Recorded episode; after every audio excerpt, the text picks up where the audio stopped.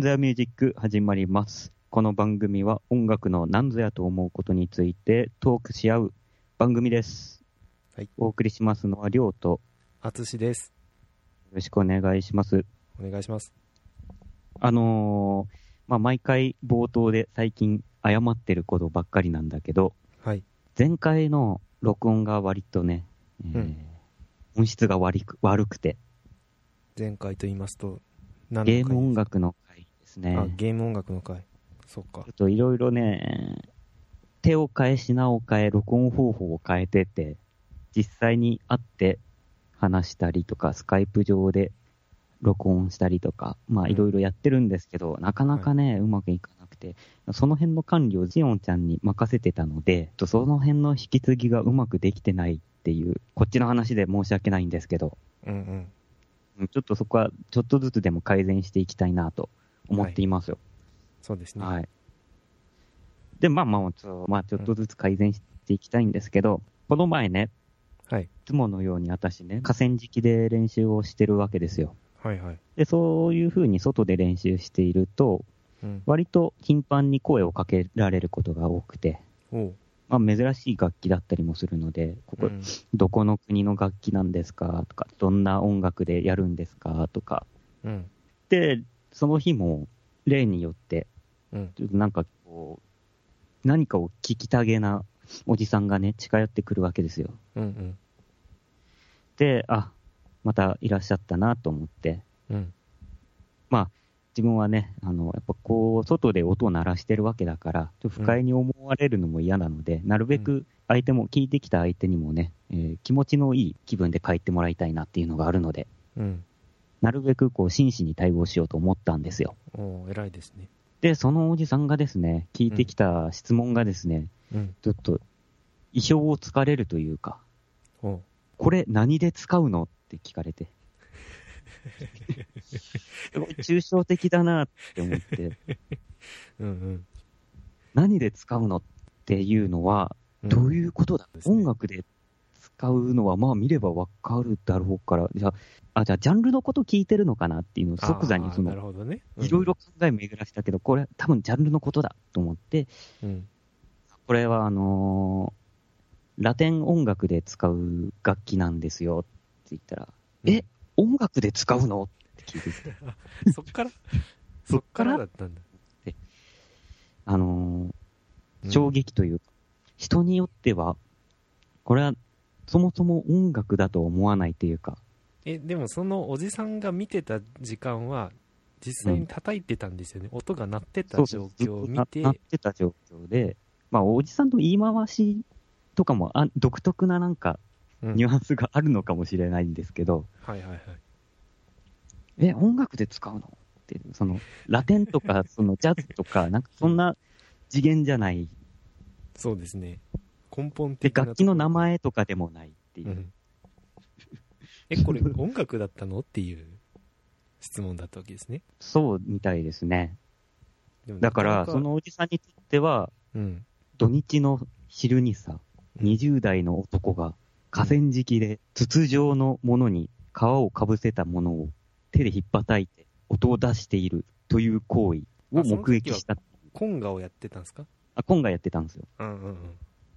そういうさ、そういうことになるじゃん。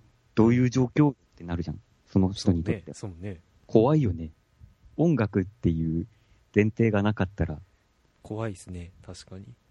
土日の昼に河川敷で20代男性が筒状のものに皮をかぶせたものを両手で叩きまくるっていう光景よ。そのおじさんにとってはそういう、恐怖だよね。だってそういう質問だもんね。うん。何で使うのって。それはもうね、まだ良かったんですよ。おじさんが音楽っていう概念があったから、あ、これは音楽なんだっていうまあまあそうね。そこまで言ってたから。えけど、ラテン、音楽って何って聞かれたらもうどうしようもないよね。そう。うん。音楽っていう概念なかったら自分ら何やってんだってなるもんな。なんか怖いで、っすよね。ちょっとね、怖くなったっていうのはそのおじさんのことじゃなくて、うん。なんか存在とはみたいな。僕とは、ここ、どこ？っていうような。なるほどね我々が今やってるこの音楽はちょっとしたきっかけによってはそう。全くななきものになるかもしれないというような恐れを抱いたわけですね。まあね、軽い、ここはどこ、い私は誰現象が、そのおじさんの一言によって、まあ結構ね、自分らは当たり前のようにこうやってジャンルの話とか音楽の話するけど、うん。意外と当たり前のことが当たり前じゃなかったりするし、もちろんそれはおかしなことじゃなくて、自分らがそのおかしい方だったりとかするわけだけど、そうですね。なんか大学の時に自分ジャズ研に入ってたんですけど、うん黒木くん何かサークル入ったって言われて、あ、ジャズ研に入ったよって。うん。ジャズって何？って聞かれて、それはた誰と話してるとき、同級生の子ですねああ。、同級生、大学生。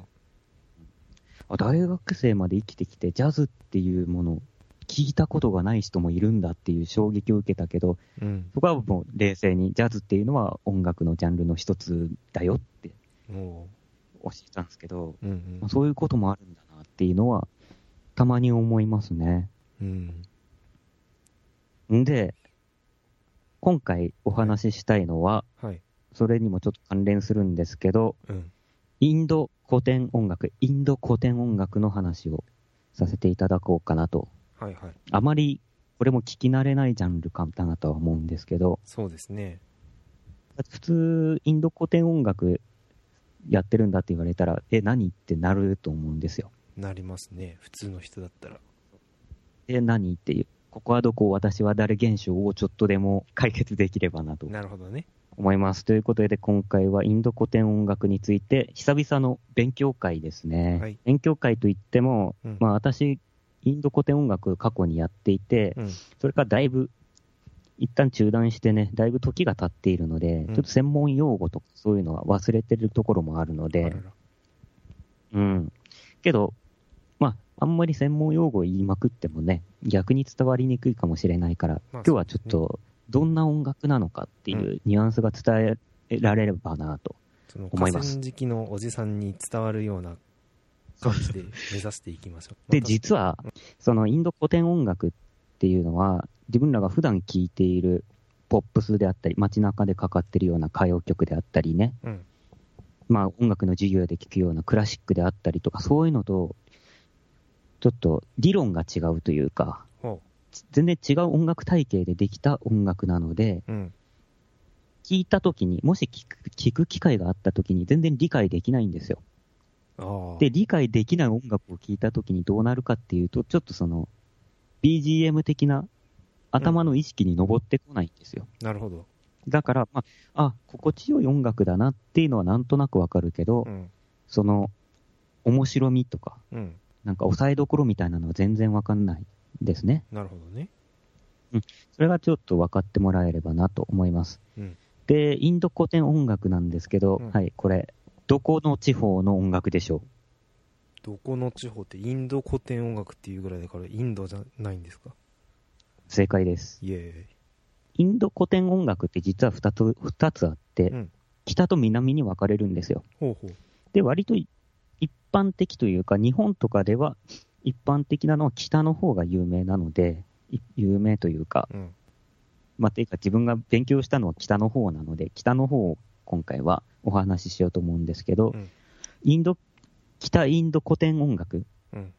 言っていいのかな？のことを通称ヒンドゥスターニー音楽って言います。インドゥスターニ。ヒンドゥー教とかのヒンドゥーだね。はいはいヒンドゥスターニー音楽。で、逆に南の音楽をカルナータカ音楽って言うんですけど、うん。まあ、今日はヒンドゥスターニー音楽を話します。うん。うん。で、まあ、にその二つはね、似てるんだけど、若干違うらしくて。うんうんうんで、その、インド古典音楽、ヒンドゥスターニー音楽なんですけど、どうしようかな。まあ、簡単な理論はい。からお話ししましょう。うん普通西洋音楽で音楽の3要素って呼ばれてるのはうん何かわかりますか、リズムとメロディーとハーモニ正解は多分そうだと思う。3つの要素。リズム、うん和音、うん旋律だよね。ーと思っで、てえやってきましたけど、ここまで。ーそれもね、もしかしたら違うかもしれんしね、うん本当はね。また泥沼に行こうとしよう。なんか、こう根底を覆しそうな哲学的な話になるね今日は、今日はなんかそっちに行きたがるね。うん、怖いですね。だってあの、一説によれば、はい。特に民族音楽とかは、リズムとうん。旋律とうん。和音じゃなくて、ダンスが来たりするでしょ？そういう人もいるでしょ？ああなるほどね、ダンスがすごい重要な要素。うん、だから音楽っていうのを純粋に、その音の要素だけで捉えないで、もっとこう、うん、まあ見た目というか文化とかなんか。そうそうそう。そこまで捉えて言ってることもあるので、なるほど。まあそれは文化的なところで違ったりもするんだけど、うん。地方とかうん。変わると違うんだけど、まあそれがね、あのーヒンドゥスターニ音楽の場合は2つメインとなる理論があって、うん。ラーガとターラ、この2つですね。ほで、すごく平たく言ってしまえば、ラーガは旋律のことです。ううん。で、ターラはリズムのことなんです。うんうんじゃあ和音は、うん基本的に和音っていう概念はあんまないです。うん。だからその分薄っぺらいのかな。コード進って思われる行みたいなのが存在しないってこと、ないですね。すごく乱暴に解釈すると、うん。もうひたすらワンコード、うんうんうんひたすらドミソ弾いてるみたいな感じのポジションがある。ああそういうただまあそれはすごく乱暴な解釈だけど、うん別にコードをやってるわけじゃなくて、うん。でもそのコードがない代わりに、その旋律であるラーガの、ラーガの理論がすごく複雑化していて、うん。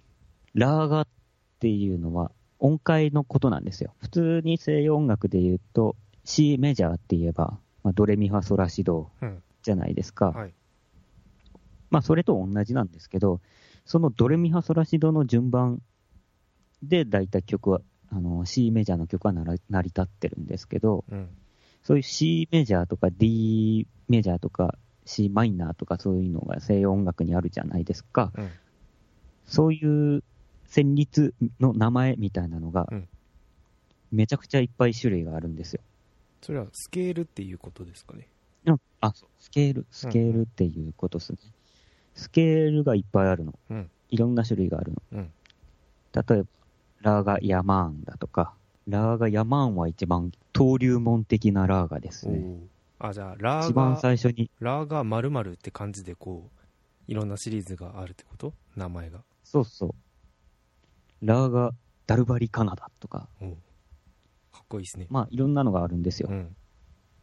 で、そのラーガごとに使う音が違う。はいはい。ドレミファソラシドを全部使うんじゃなくて、まあ、ミがなかったり、ファがなかったりとか、うん。逆に何、微分音的なものが入ってきたりとか、へえ西洋音楽にはないところの微妙なニュアンスのうんうん。4分の1音みたいなのが入ってくるんですね。おー。じゃあフラッでトとシャープだけじゃ書ききれないようなそう。音程が出てくるわけですね。そうです。うん。まあ、それがラーガの、ラーガでう、ん。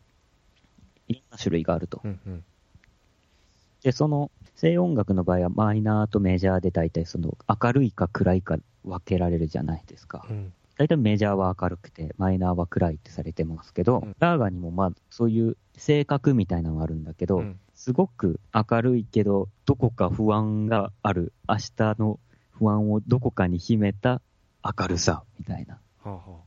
とか、土曜日の朝の晴れやかな気分みたいな。うん。なんかすごい微妙なニュアンスを、うんその微妙な微分音とかラー、そのラーガの音のその上下によってうん表現するっていう。うんすごく意味合いを込めてくるんですねは。あはあはだから西洋音楽の普通の C メジャー、C マイナーみたいにすごくその、あんまり感情はその C メジャー、C マイナー自体にはないんだけど、あうんラーガの場合はそこに感情がすごいこもってるあじゃあっていうこそれはとなんですね。例えばインド人の方々の中ではラーガ〇〇の性格としてはこういう気持ちっていうのが共通認識としてあるってことですか？しっかりこういう気分やって言えるものでもないと思うんですけど、なんかこう雰囲気的なところはみんなで共通認識として分かってるっていう感じですか？だと思いますよ。うんこれはこういう状況で弾くべきラーガみたいな。ああなるほどねで、そのラーガそれぞれに、実はその演奏されるべき時間帯とか決まってるんですよ。時間帯っていうと朝昼晩と時か間帯。そう、朝昼晩とか、明け方とか、へなんかもう、いくつか忘れましたけど、結構細かく分かれていえ。て、うん。なので、ライブとか、インド古典音楽のフェスティバルってなると、うん。夜通し行われたりするんですけど、あ夜しか弾いちゃいけないラーガがあるってこと？弾いちゃいけないっていう、そういう、すごく厳しいのはもう最近ではないらしいんですけど、うんけどやっぱりこの時間帯はこのラーガだよね、みたいなお決まりで。へえ、面白いですねうん。だから、まあ、このフェスティバル最終日のうん。最後の演目は明け方とかになったりするんだけど、その時は絶対このラーガだよね、みたいな。へだからただのスケールの理論じゃなくて、うんそういうとこまで含めたえ。うん理論なわけ。まあ、それぞれのラーガにはい。主要な音ってのが決まっていて、うん3つか4つとかうん5つとか、例えば、まあ、ドミソでもいいけど、ドミソが主要な音ですってなったとして、特にその主要な音に対してアプローチするように演奏者は演奏していくんですね。はい。その主要な音しか弾かないポジションっていうのがあって、うん。それがさっき最初の方に言った、ひたすらワンコード弾くポジションがいるっていう話で、ポジションっていうと、そのそういう楽器の担当の人がいるあ、楽器がいるんですよ。うんうんそれをタンプーラっていう人がやっていて、うん。プーラー奏者はその主要な音をひたすら弾くの。へえ。だからそのワンコードをひたすら弾いてるみたいな状況にはななっちゃうんだけど、まあコードじゃなくて、それは主要な音を弾くことによって、その常に奏者に着地点を与えているっていう。その自分が今どこ演奏しているのかっていうのを見失わないようにしているっていう人がいます。なるほど。で、そのタンプーラのベースの上で、ソロを担当するメロディーの人、例えばシタールっていう楽器が有名ですけど、うんシタール奏者であったりとか、そういう人がメロディーを弾くっていうのが、まあ、ラーガなんですね。なるほど。これ大丈夫かな？楽器、今2つ出てきたけど、シタールっていうはい。楽器は、なんとなく、まあ、アツシには何回も僕から話してるのでわかるでしょうけど、うん河川敷のおっさんついてこれてないよな、多分ね。そんないきなりラーが。話されてスケールまあのあたりでちょっとつまずいてるかもしれないね。河川敷のさんはね。スケールとは、うん C メジャーとは、C マイナーとはっていうような話でもあるし、うんまあ、ちょっとね、いきなりラーガの説明やっちゃったので、ちょっと戻って、うん見た目の話からしましょう。はいはい。どういう楽器を演奏するのかっていう。うん。基本的にポジション3つあって、うんそれはあの、さっき言ったシタールとかがやるようなうんメロディーパート。で、リズムパートはタブラバヤという太鼓2つ並べて叩くパーカッションの人。うん。で、3つ目にその伴奏的なのをやるタンプーラ。タンプーラ。その3人で成り立つんですね。うんうんうんで、ずっとラーガの説明してたけど、うんそのラーガっていうのは、基本的には、その、シタールとかいう、そのポジションがやる、うんメロディーの人がやるところで絡んでくる理論。うんうんまあ、シタール以外にもサントゥールとか、まあいろいろあるんですけど、うんほんで、もうラーガを、ラーガは僕もそんなに知らないので、これ以上は大丈夫かな。うん今のところ疑問ないでしょうか？今のところは大丈夫ですよ。うんじゃあ、ターラの説明に行きます。はいターラは、さっき言った3、3つのパートのうちのタブラバヤというパーカッションの人がやる、うん。やるというか、主に考えなきゃいけないところで、うんさっきひたすらメロディーのことを言ってきたんですけど、ターラはリズムですね。うんまあ、ターラはビートなんだけど、西洋音楽だとう、ん。だいたい楽譜の一番左とかに書いてるじゃないですか。4分の4とか、4分の3とか。ああ、ありますね。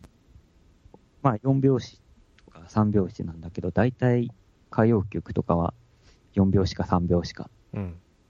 でたまに変な曲は5拍子だったりとかうん、変拍子使ってきたりはするんですけど、うんターラもそういう感じですね。はい。それがまあ、16拍子であったり、7拍子であったり、10拍子であったり、12拍子であったり、結構いろいろあるんで、ですね。ちょっとその、普通の4拍子とか3拍子とかっていうよりかは、複雑というか、まず数が多いな。うん、ちょっとトリッキーな数え方になりますね。うんしかも、うん、ターラにも名前があるんですよ。さっきラーガにも、ラーガヤマンドか、ラーガダルバリカナダとか名前があるって言いましたけど、うんターラにも名前があって、うんティンタールとか、ルパクタールだとか、うんそういう名前があるんですよ。ほで、ティンタールは16拍子。ルパクタールは7拍子。うんという風に決まってる。で、ティンタール16拍子が結まあ、大体、有名というか基本の、う。よくある。まあ、西洋音楽である4拍子的なよくあるやつなんですけど、だからインド古典音楽を聴こうってなった時に、まずこのターラが何タールなのかうん。知るのが大事かなと。まあまあ、平たく言えば何拍子の曲なのかっていうのが分かってる方が聞きやすいと。そうですね。うんまあ、それが分かればもうこっちこっちのもんですね。で、それを判断する方法として、あの、タブラの、パーカッションのタブラの音を聞く。はい。で、ティンタールの場合は、タブラが、ダー、ディン、ディン、ダー、ダー、ディン、ディン、ダー、タ、ティン、ティン、タ、テテ、ディン、ディン、ダーって叩くんですよ。うんうんこれ今16拍あったんですけど、うんその、基本ビートがそういう風に決まってる。今、ダーとかディンとか言いましたけど、うん。あのタブラっていう楽器は言葉でその、音を表現うんうんするというか、うんいろんな音色これ何回か前のそうね。口打楽器の回でちょろっと出たんですけど、はいはいボルと呼ばれる方法で、いろんな音色が出せる打楽器だけど、その、この音はダーとか、この音はティンとかっていうのが一個一個、カタカナっていうか、音として発音、言葉として決まってるんだよね。そうそう。だから、まあ、それが便利がいいので、うん師匠から弟子とかにティンタールを教えるときとかは、うんダーディディン、ダーディンディンダー、ダーディティンター、テケディンディンダーってこう、言葉でうん、口頭で伝授していくっていう方法を取ってたりするんですね。で、まあ、ティンタールの場合はさっきのダーディニンダーのやつが、うんティンタールなので、あ、これタブラがダーディンディンダーって叩いてるわって思ったら、あ、これティンタールだな、16拍子だなっていう心構えで聞くことができる。なるほど。まあ、ルパクタールだと、ティーティーナディナディーナか。これ7拍子なんだけど、うんさっきラーガにも、仕様となる音があるって言ったけど、うん3つからですね。ターラにも、その、押さえどころっていうのがあって、うんそれがサムとカーリーっていう2つの押さえどころがあります。サムっていうのは大体1拍目に来るやつで、うん一番、その、強調する音。はいはいはい。ドラムとかで言うと、あの、シンバル叩くところみたいな。ああ、そのフレーズの頭ですよっていうようなのを示すような音ってことですか？そうですね。うん大体 A メロの入りとかにジャーンってシンバル鳴らすじゃないですか。うんうんうんサビの頭とかも、はい。こうフレーズ変わるときとか、そういう感じの場所をサムって言ってて、うんここはあの、ティンタールの頭ですよってわかりやすく、ダー、ディン、ディン、ダー、ダー、ディン、ディン、ダーみたいな。なるほど。最初はまあ、まあそこまで大げさにダーってやんないですけど、うんそこはもう、プレイヤーの間で絶対その、共有しておかないといけない場所。うんうんうんうん。いやそこを見失うと、まあ自分がどこにいるのかわからなくなるっなるほどね。ていう場所。はいはい。サムっていうのが強弱だけど、カーリーっていうのは、まあ空白って訳されたりするんですけど、サムの逆で弱白、うん弱いところ。ここは抜くところです。うんうんなので、ティンタールで言うと、ダー、ディン、ディン、ダ、ダー、ディン、ディン、ダ、ナ、ディン、ディン、ダ、テッテ、ディン、ディン、ダ、ダー、ディン、ディン、ダ、ダー、ディン、ディン、ダ、ナ、ディン、ディン、ダ、テッテ、ディン、ディン、ダですね。その、まあ、9拍目に当たる音が、この場合はカーリーですね。そのな、なってちっちゃく言ったとこ、なって言ったとこ。実際こんな、なってひょろ、ひ弱には叩かないとは思うんですけど、そこはまあ空白っていうことで、空白、弱白っていうことで、まあここも目印になる場所。なるほどね。前半がさ、ずっとダーディンディンダー、ダーディンディンダー。うんで、そこでいきなりなになる。うんちょっと濁りがなくなるというか。なので、あ、ここカーリーだなってわかる場所。おなので、ターラは、大体、ほとんどのターラは、ティンタールとか、なルパクタールとか、ダドラとか、いろいろあるけど、ほとんどのターラは、このカーリーとサムを持ってますおね。おなので、まあ、それで、今自分がどこにいるのかがわかるっていうんで、まあ、これもタブラの音色を聞いて、これがティンタールだなって分かって、あ、タブラが今ここで強弱叩いたなっていうのが分かれば、その、いわゆる西洋音楽でいう4拍子みたいなのが、どこが頭なのかみたいなのがわかうる。ん、なるほどね。っていうのが、もう大まかな2つのルール。はい。音階のルールとリズムのルールがあります。うんうんで、インド古典音楽の演奏会に行くと、大体の場合は、ほとんど休憩なしで、1時間とか2時間とかもう、2時間も最近やることはないけど、1時間とか平気でやるんですねえ。休憩なしでひたすら演奏を同じ奏者がずっと1時間もずっと続けるってこと？3人、そう、スタールとタブラとタンプーラの3人がずっとステージにいて、えそれでも流れがあるんですよ。うんその流れの説明を今度はします。はい大体、うん、シーンが4つくらいに分かれていて、うんまあ、大抵の場合は、ゆっくり始まって、中くらいの速さになって、速くなって、超絶速くなって終わるっていう。結構じゃあ、まあ、それだけなんですけど、スパートをこうどんどん早くこう、だんだんせき立てていくような展開が多いってことですか？そうですね。うーん。というか、そういう展開しか基本的にはないですねあ。そうなんだ。それが速いから遅いに行ったりすることは多分ない。えで、大体演奏始まると、まずもう、ソロの、シタールの人ならシタールの人がずっとソロを弾くんですね。うんそこではリズムがない。ー、あ、じゃあ、タブラバヤの人が何も叩かなくて、じっとうつむいて待機してる状態がある。曲の始まりはソロとタンプールはタンプーラは弾いてますねタンプ。ールは弾いてるんだ。まあ、それは、ビヨンビヨンって、ビヨンビヨンビヨンって弾いてるだけですけど、それに乗せて、まあ、まずシタール奏者なら、シタール奏者が、その、今からこのラーガを弾こうと思いますみたいな感じで、うんラーガの紹介するような感じでソロを始める。はいはいはい。で、ここではもう全くビートがない状態で、まあ、それでも結構長いことソロやって、うん長いことソロやる最初の、最後の方とかは結構まあ激しくなっちゃう。ちょっとそこでビートは出てくるんだけど、そのソロが終わったら初めてタブラが入ってくるんです。そこで初めてリズムの概念が加わる。じゃあその一番最初のソリストが弾いてる時はそのタールの要素はないってこと？例えば16拍でソロをこう展開してたりはしないんですか？しないんです、好きなようにそのラーガを使っように基本て的には。やってるまあ、ラーガの、ラーガのルールにのっとって、うん。そのラーガは上に音を上げていくときは、ここでこうやって上げなきゃいけないとか、まあ、いろいろルールが決まってるんですけど、そういうのをちゃんとやって、うんうん。準備体操的なことですね。うんやって、じゃーんって吹き終わったら、じゃあ、タブラ入ってきて、リズムが生まれる。うん。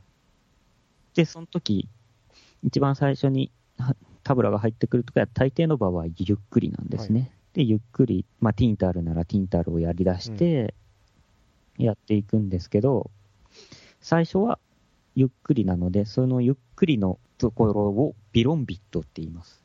ビロンビットゆっくりパートをビロンビットって言います。ビロンビットパートが終わったら次、中くらい速度、マディアっていうのがあります。うんマディア中くらいパートのマディア。それも終わったら、速いパート、ドゥルット。ドゥルットこれは速いパート。で、ドゥルットが終わったら、超絶速いパート、ジャラ、ジャラジャラ。えでージャラで、ジャンジャカ鳴らして、最後にバーンで終わるのがインド古典音楽ですね。うんだから、最初のソロのアラープから始まって、リズムが入って、ビロンビット、マディア、ドゥルット、ジャラで昇天して終わりっていうのが一連の流れです。それをだいたい1時間とかかけてやる。えで、ひたすらタブラは、じゃあ、ティンタールなティンタールで、ひたすらダーディンディンダー、ダーディンディンダーやってるかっていうとそういうわけじゃなくて、それにシタール奏者がひたすらラーガの紹介をやってるかって言われるとそういうわけじゃなくて、基本的にソロのやりとりでずっと繋いでいくんですね。シタールがソロをやってる時は、タブラは、まあ、伴奏っていうか、さっきの基本ビートを打つダーディンディンダーダーディンディンダーを打ってる。で、シタールのソロが終わったら、今度はタブラがソロをやるんですけど、その時シタールがやるのは、これまた基本となる旋律みたいなのが実は決まっていて、うんそれをひたすら弾いてる。ああなるほど。じゃあ単性でこうソロをやるわけですね。単性バトルうんですね。単性バトルなので、まあ、それが遅いか中くらいか早いか超絶早いかみたいなのなるほど。はあるんですけど、そんな感じで、今どっちがソロをやってるのかっていうのもわかるといいですね。うんうんうん。で、ソロの終わり方なんですけど、ソロが終わると同時に、まあ、次の、まあ、シタールがソロ終わったらタブラにソロを移すわけですけど、まあ、移さない場合もあるけど、移すわけですけど、その合図となるのが、手配と呼ばれる、これまた、ちょっとトリッキーな技があって、手配と呼ばれるルールがあるんですよ。手配。言ってみて、手配って。手配。そう。手配。手配がね、このインド古典音楽聴く上で最もわかりやすい見せどころというか、聴きどころ。手配が決まれば超かっこいいみたいな感じのうんやつなんですけど、まあそれ、手配を決めて、ソロ終わりですっていう合図になるんですけど、この手配っていうのは、3回連続同じことをやって、1拍目に戻ってくるっていうほことなんですう。よ。3回連続三同じことっていうのは？ドゥルルルルルデン、ドゥルルルルルデン、ドゥルルルルルデンみたいな。同じネイル、旋律というかメロディーを3回連続やる。それが合図になって、ソロの終わりを示すっていう。ああ、じゃあ、その、フレーズの、三フレーズを3回やるんだけど、3回目のフレーズが終わるときに、1拍目に戻るっていう流れですか？そうです。そうです。なので、その1拍目に、すごい、今、ドゥルルルルルルデン、ドゥルルルルルルデン、ドゥルルルルルルデンって言ったけど、そのでのところで1拍目に戻る、このドゥルルルルルルデンは、今はすごい短いフレーズだけど、それが熟練者になってくると、すごい長いであったり、え、これ手配だったの？みたいな、後から聞いて分かったりとか、そのちょっとトリッキーになってくるう。要素で。しかも3で割るっていうのがうさ、そうだね。また、16は3で割ら割れないから、わ割れるんだけど、分数みたいな、小数みたいな、小数点以下が入ってくるような感じになってくるじゃん。だから、5.5たす5.5たす5.5の最後の0.5のところが1拍目に来るみたいな感じなのかな。ああ、5.5 16足す5.5の時点で11ですよね。で、それに11。それに5足して16、16で、点5のところが1拍目に戻ってくる。サムに戻ってくるなるほど、ななるほど。ことをやったりする。まあ、もちろんその5.5じゃなくてもいいんですけどね。11とかでもよくて、11足す11。11足す11足す11で33。ああ、だから33拍まあ、目が、16×2 が32なるほど、なるど。ほど。33そう拍目が1拍目、次の1拍目になるから、フレーズ自体は32拍で、16で割り切れると。っていう方法もあるし、まあもちろんそれ、1拍目から手配を始めた場合はそうなるけど、別に1拍目から始めなくてもいいんですけどね。なるほど。でもさ、なんか短すぎるとさ、あ、これ手配だって気づけないくないですか？極端な話、いや、そこは、例えば手配の1回が2拍のフレーズだとしたら6拍で終わっちゃうわけでしょ、そうですね。そういうのって例えばタブラがさ2拍の手配を3回やったとしてさ手配が始まったことにソリストは気づけるんですか、それはその人の腕次第ってところもあるんですけど、基本的にそんなことはないんじゃないんですか。短すぎるのはやらないってこと？特に、いや、逆に、その短めで終わらせることはありますね。この演奏会はもう、シタールの人が超有名だから、ちょっとタブラはあんまり目立ったことはしないでおこうとか。ああっさり終わることもありますね。うん出過ぎた真似をこうしないってことですね。うん。うんうん。まあ、基本的にはすごくそこで、ドヤーっつって、その3回やって、ドヤーでサムに戻ってくるってすごい見せ場で、うおーって観客も盛り上がるんですけど、ドヤらないパターンもそれまた、それでかっこいい。なるほどね。クールに。ちょっといぶし銀な感じで。それに、あの、結構その、すぐさまソロが移行するわけでもないあのであそうな、んだ。手配の軽い手配をかまして、実はまだソロ続いてて、手配が終わるや否や、また畳みかけるようにソロをやって、また手配やって、終わりかと思いきや、畳みかけるようにまたソロやってっていうようなパターンもある。あ。いつ終わるんだって思わせといて、すっげえ長い手配をいきなりやり出して、これ、手配だったんだ、ドカーンで終わったりっていうのがすごい、ああ見せ見せ方としてある。曲芸でも見てるような感じの。へド迫力ことをやったりもしーますね。だからまあ、その手配っつうのがすごくわかりやすい派手さなので、そこを押さえておけば、インド古典音楽聴いてる時でも、おおって、キャバテってなりますねなん。ですか？キャバテってキャバテは、あの、ブラボーっていうことですねあ。向こうの言葉で？言葉で。キャバテっていいよく言ったりしますねあ。その手配が決まったらあキャバテってみんななるわけですね。あキャバテ。キャバテ、キあャバ。ーキャバテってなる。ってなるんです。そうそうそう。なんでちょっと鼻の穴でかいんだよ。キャバ。テキャバテってなるんですね。なる、なる、なるんですね。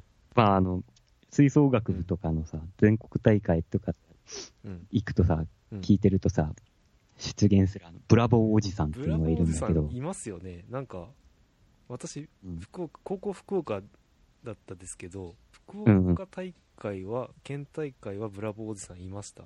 あいましたか本ね私県大会。いや、県はいないんだよ。九州大会とか、そういう地方の一番上の大会あたりから、ブラボーおじさんそうですよね。そうですよ。登場しだす。あの私で大学の時ちょっと吹奏楽やってた時は熊本の大学だったんですけど熊本県大会はブラボーおじさんいるんですよ通称うん。ブラおじ、おー。すごいね。大学にもいるんだ。高校とか中学はさ、その熱血的な保護者とかがあさ、言うのはわかるんででもさあの同じ人がずっとこう見続けてブラボーおじさんは同一人物かと思ってたんですけど受け継がれていくもんなんですか？ブラボーおじさんって。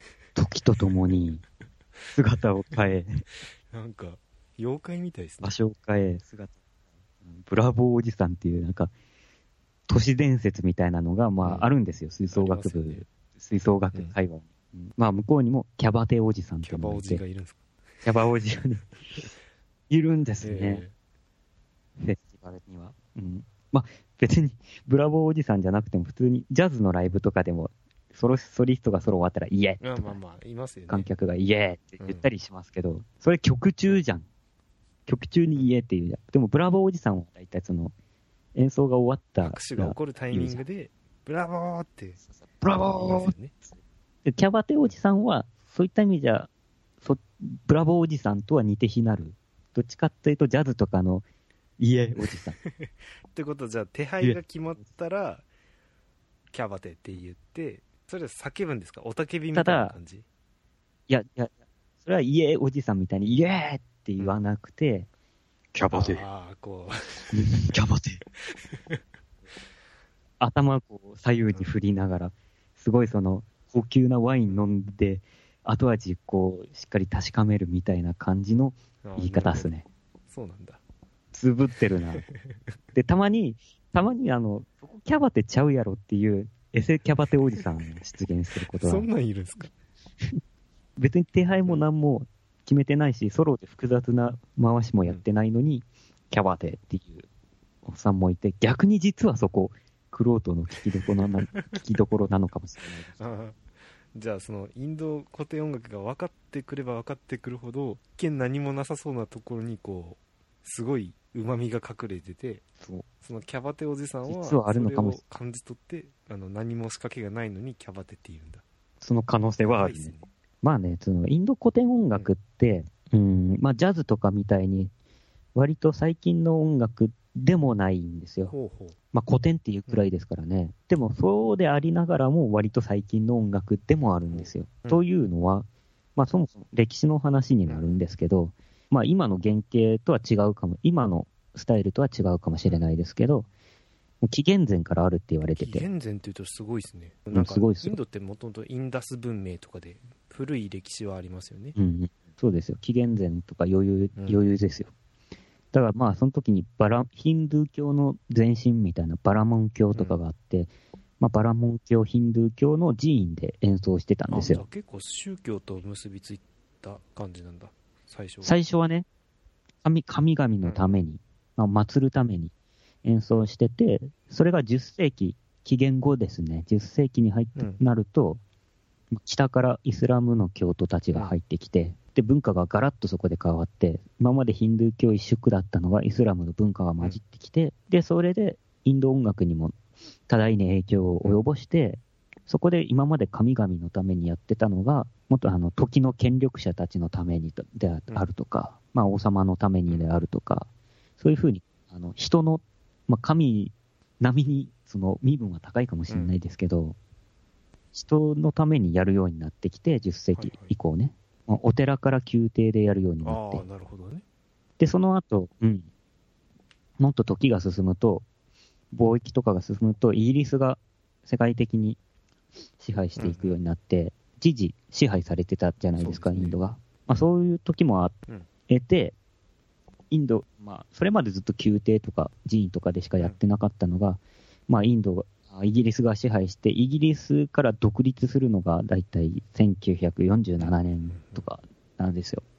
そこからその独立と同時にもっと民衆に開かれるようになって、なので、今までずっとその歴史はあったんですけど、本当に民衆の音楽だったかって言われるとそうじゃなくて、まあ、大衆に限られた人しか聞けなかった。そうですね。まあ、なので、その、宮廷音楽家みたいな、その、すごい限定的な間で、そういう学者みたいな半分、学者みたいな人たちがこもって理論を追求していって、洗練させていった音楽なんですよ。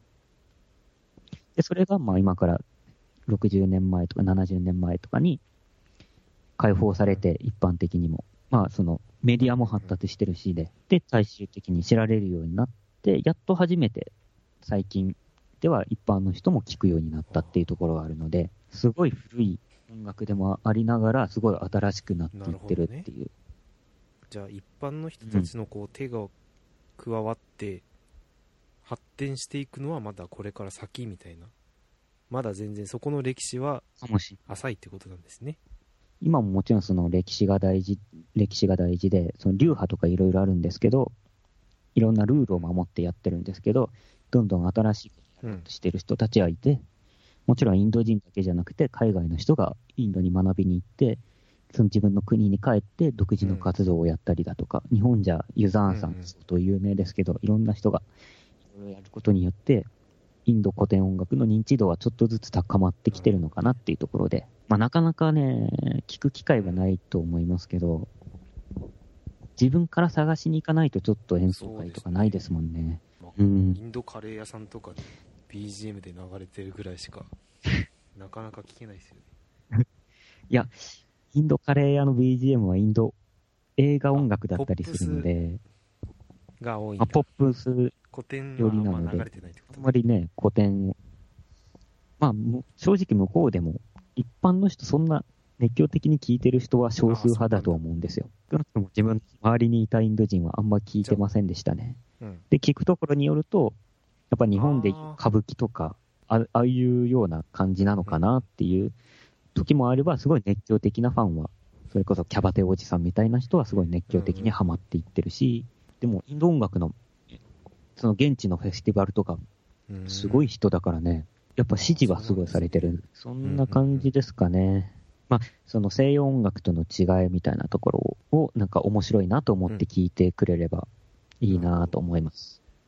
まあね、これでね、河川敷のおっさんも音楽とはみたいなとこからちょっといろんなジャンルに興味を持ってくれたらなと。今度おじさん聞いてるかな？キャバテって言ってくれますよ、多分。